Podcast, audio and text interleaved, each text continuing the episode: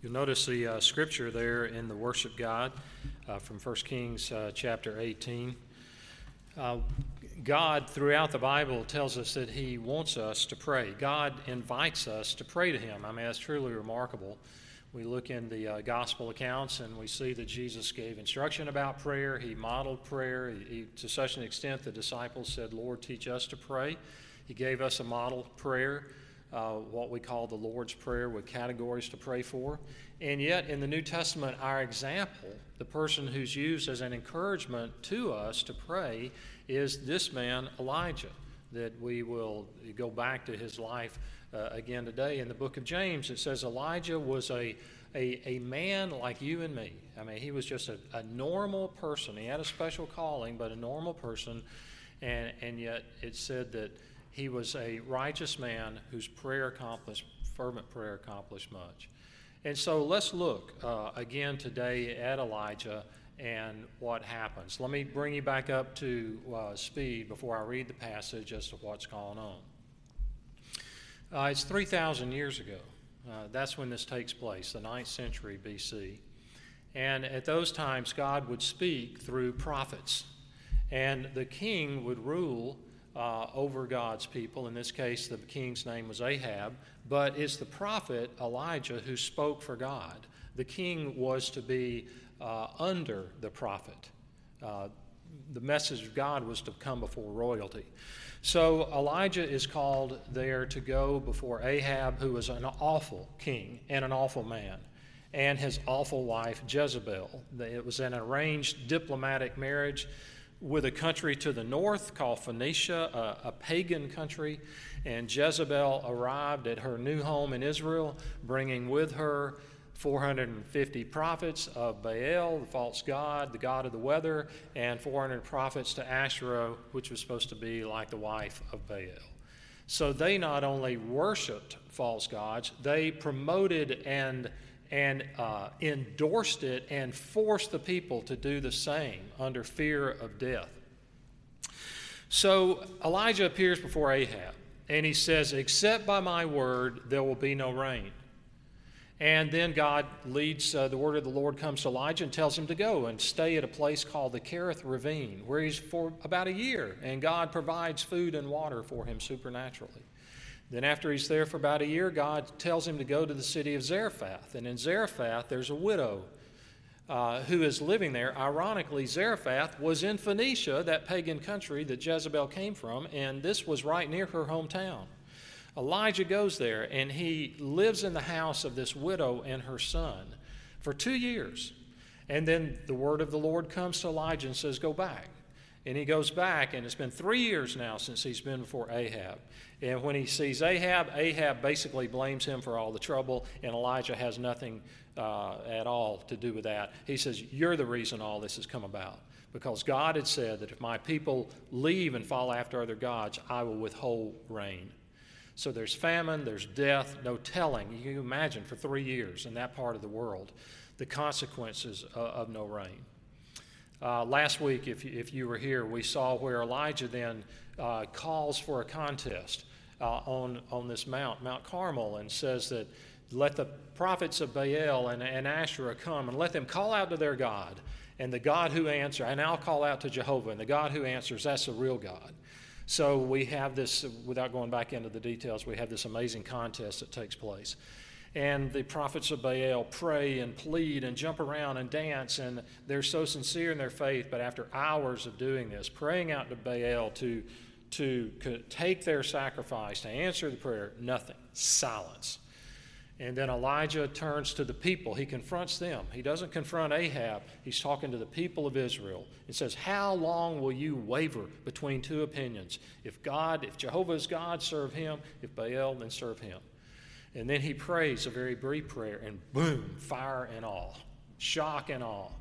Fire comes down and consumes the sacrifice. It consumes even the rocks and the, the wood, the wet wood, and so forth. And then judgment comes on the prophets of Baal. Now, it brings us to verse 41, which says, And Elijah said to Ahab, Go up, eat and drink, for there is a sound of the rushing of rain. So Ahab went up to eat and to drink, and Elijah went up to the top of Mount Carmel. And he bowed himself down on the earth and put his face between his knees. And he said to his servant, Go up now, look toward the sea. And he went up and looked and said, There is nothing. And he said, Go again, seven times.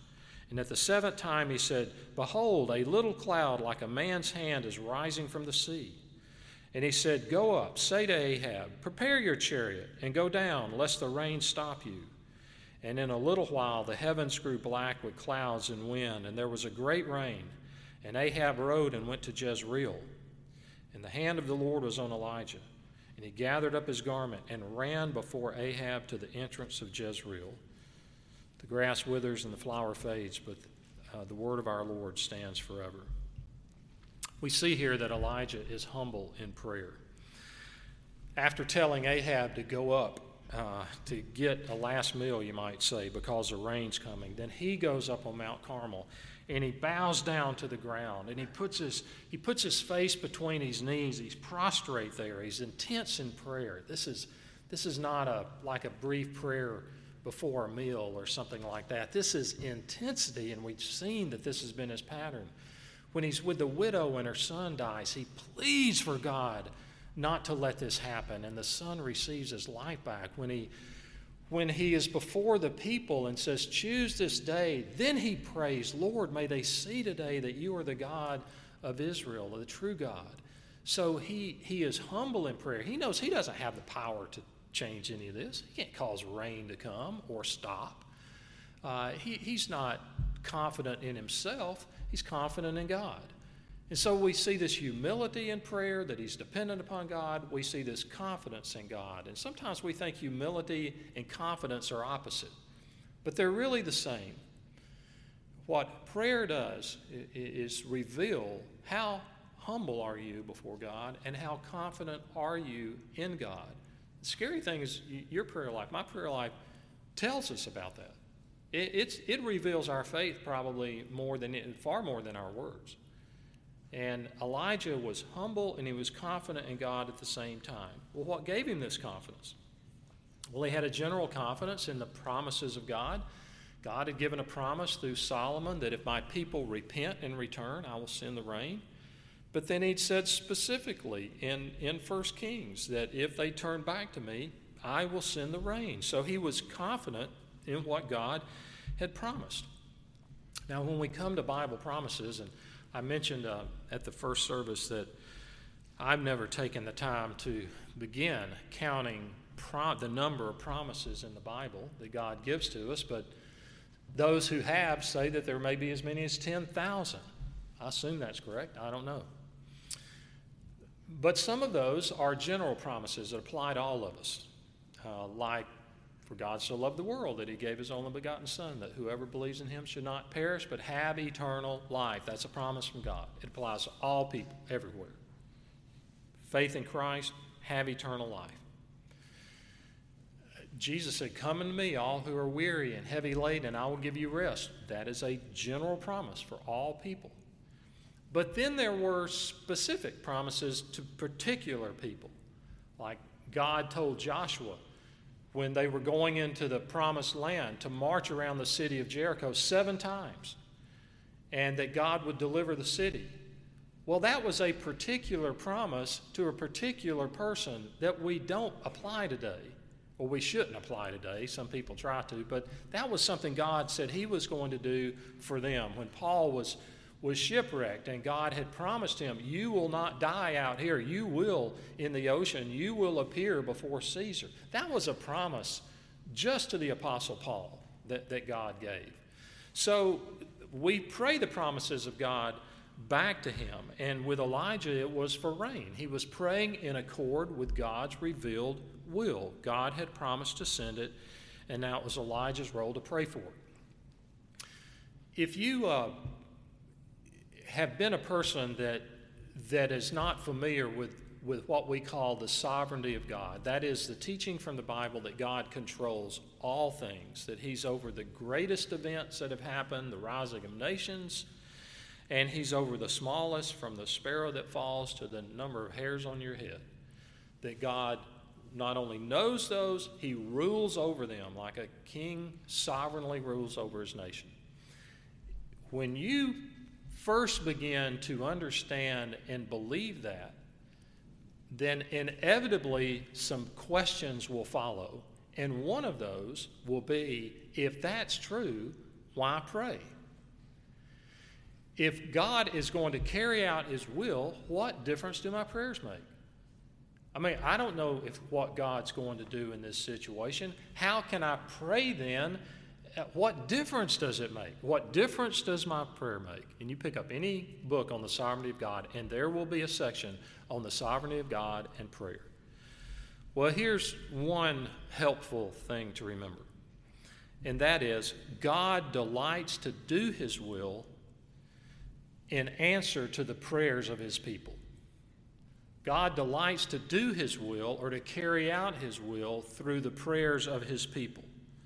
And often the prayers of believers are the appointed channels that God has for carrying out His will. He's not limited to that channel, but He highly prefers it. Now, here's a verse in the book of Ezekiel, chapter 36, where God says, Listen close to this. This is almost bizarre.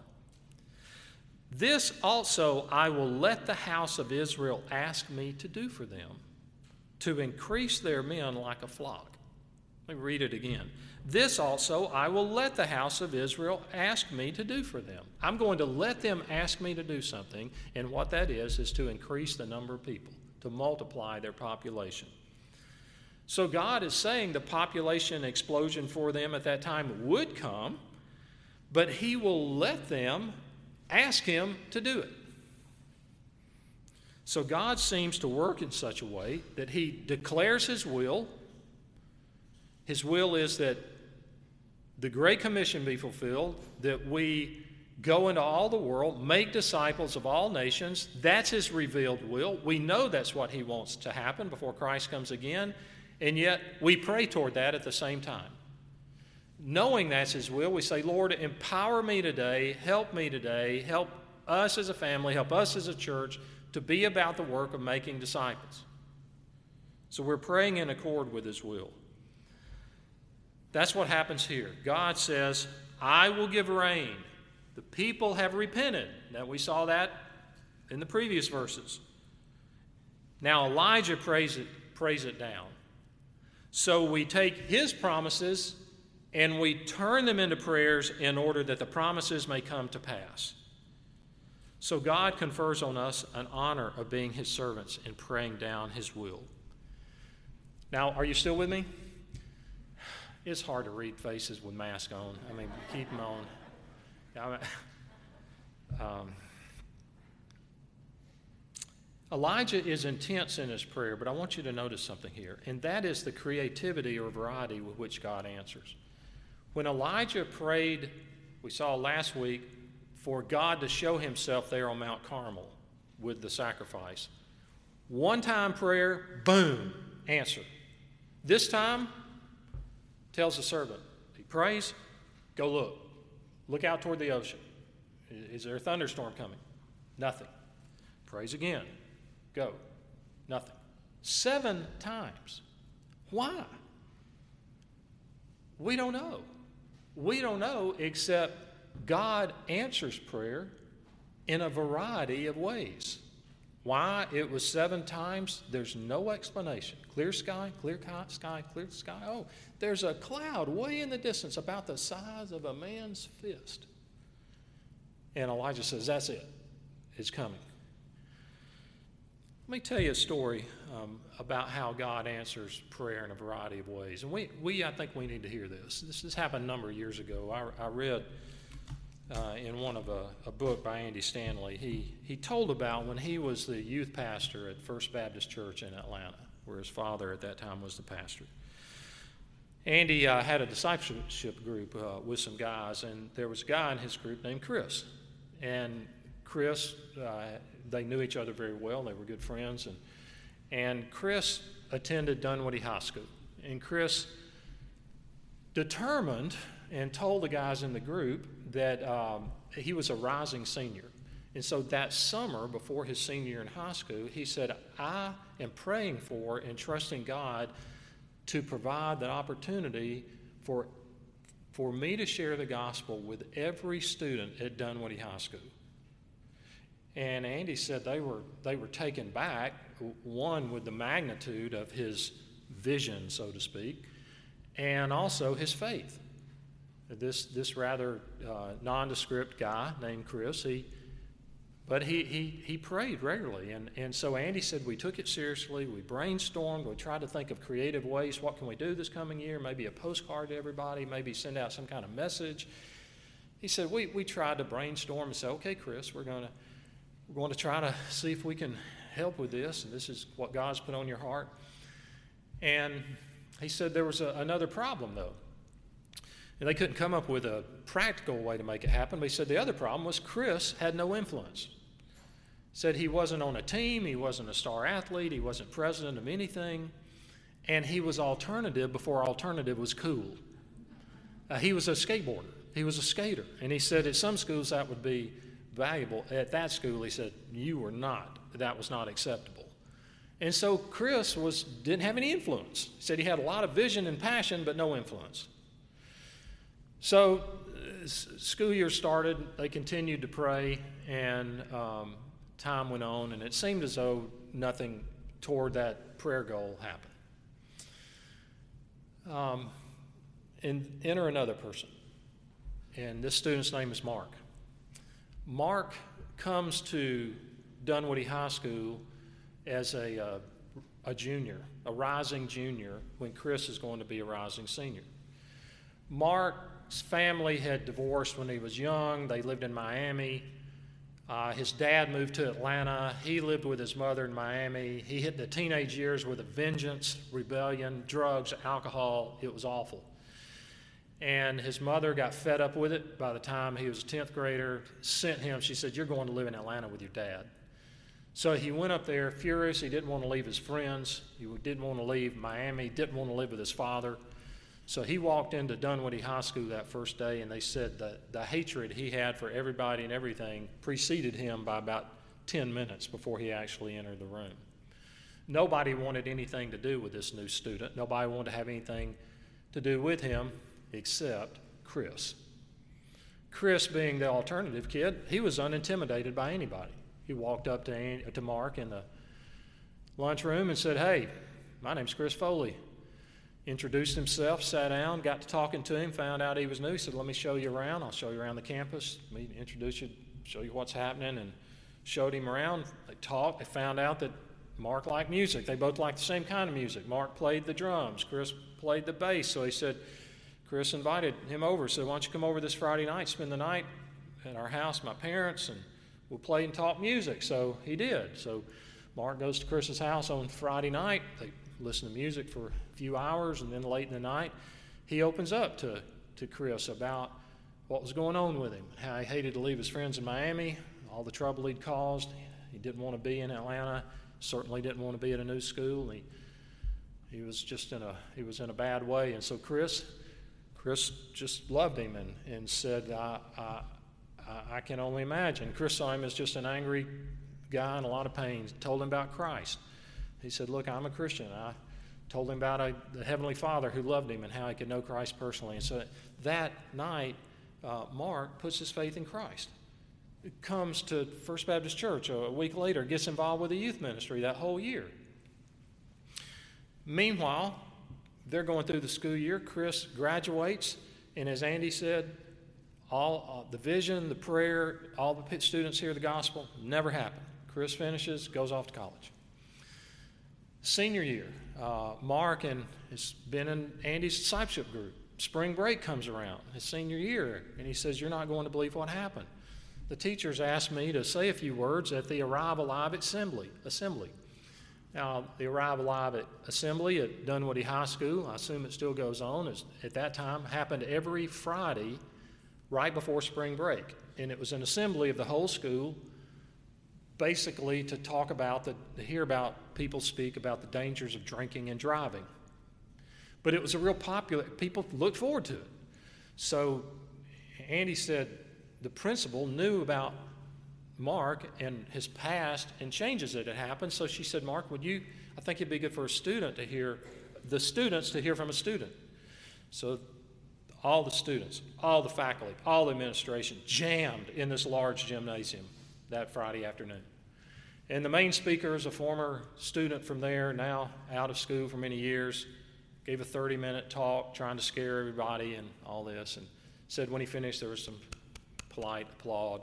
And then the principal walked to the microphone in the middle of the gym floor and said, Students, I think you'd like to hear from one of your own. This is uh, from Mark Foley.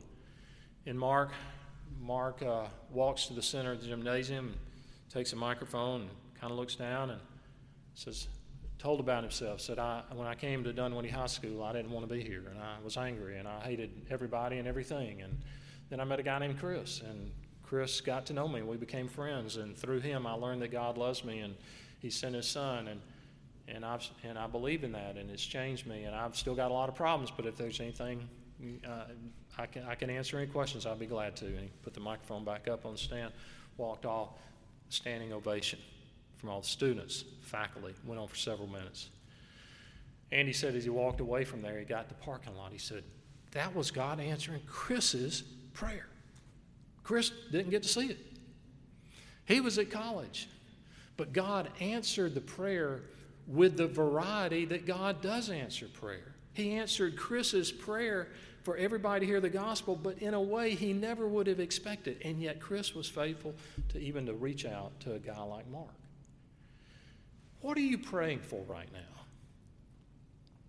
I hope you can think of some things right now. I want to urge you don't envision what the answer will look like. Don't say, Lord, I, I, I please, please do this in, in, in, my, in my family's life or in, in our church, and it will look just like this when you do it. We rarely know what it will look like. In his creativity and in Elijah, seven times. Rain? Nope, nothing in the sky. Sky's blue, sky's blue, sky's blue, sky six times. Boom. Tiny cloud in the distance. That's God's creativity. Last point. The last part of the passage is kind of weird. And that is the rain comes.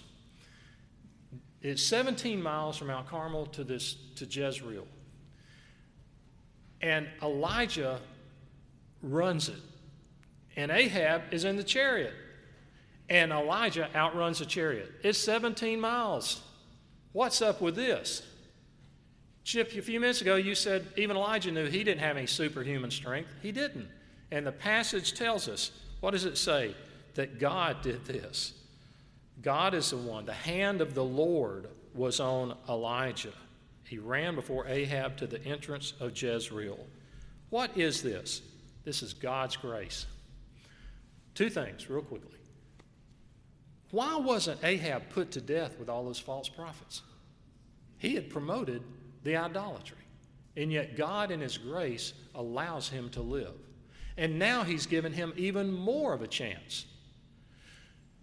Those Bible scholars tell us that this is highly symbolic. And the symbolism is that the proper order that had been turned upside down, the proper order now is seen that the prophet comes before the king, and the king follows the word of God as revealed by the prophet. And so they say the fact that Elijah arrives before Ahab, runs before him, is a statement that now the king is again to follow what the prophet's saying. So it's not only for the nation, but it's also for Ahab. God is showing his grace and mercy to Ahab. So it brings us again to the two extremes that we often think about. One extreme about God's grace is, yeah, I believe in God's grace.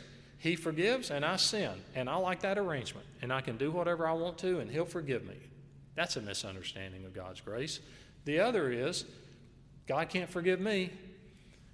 I mean, He doesn't know, or you don't know, terrible things I've done. I am beyond the reach of God's grace.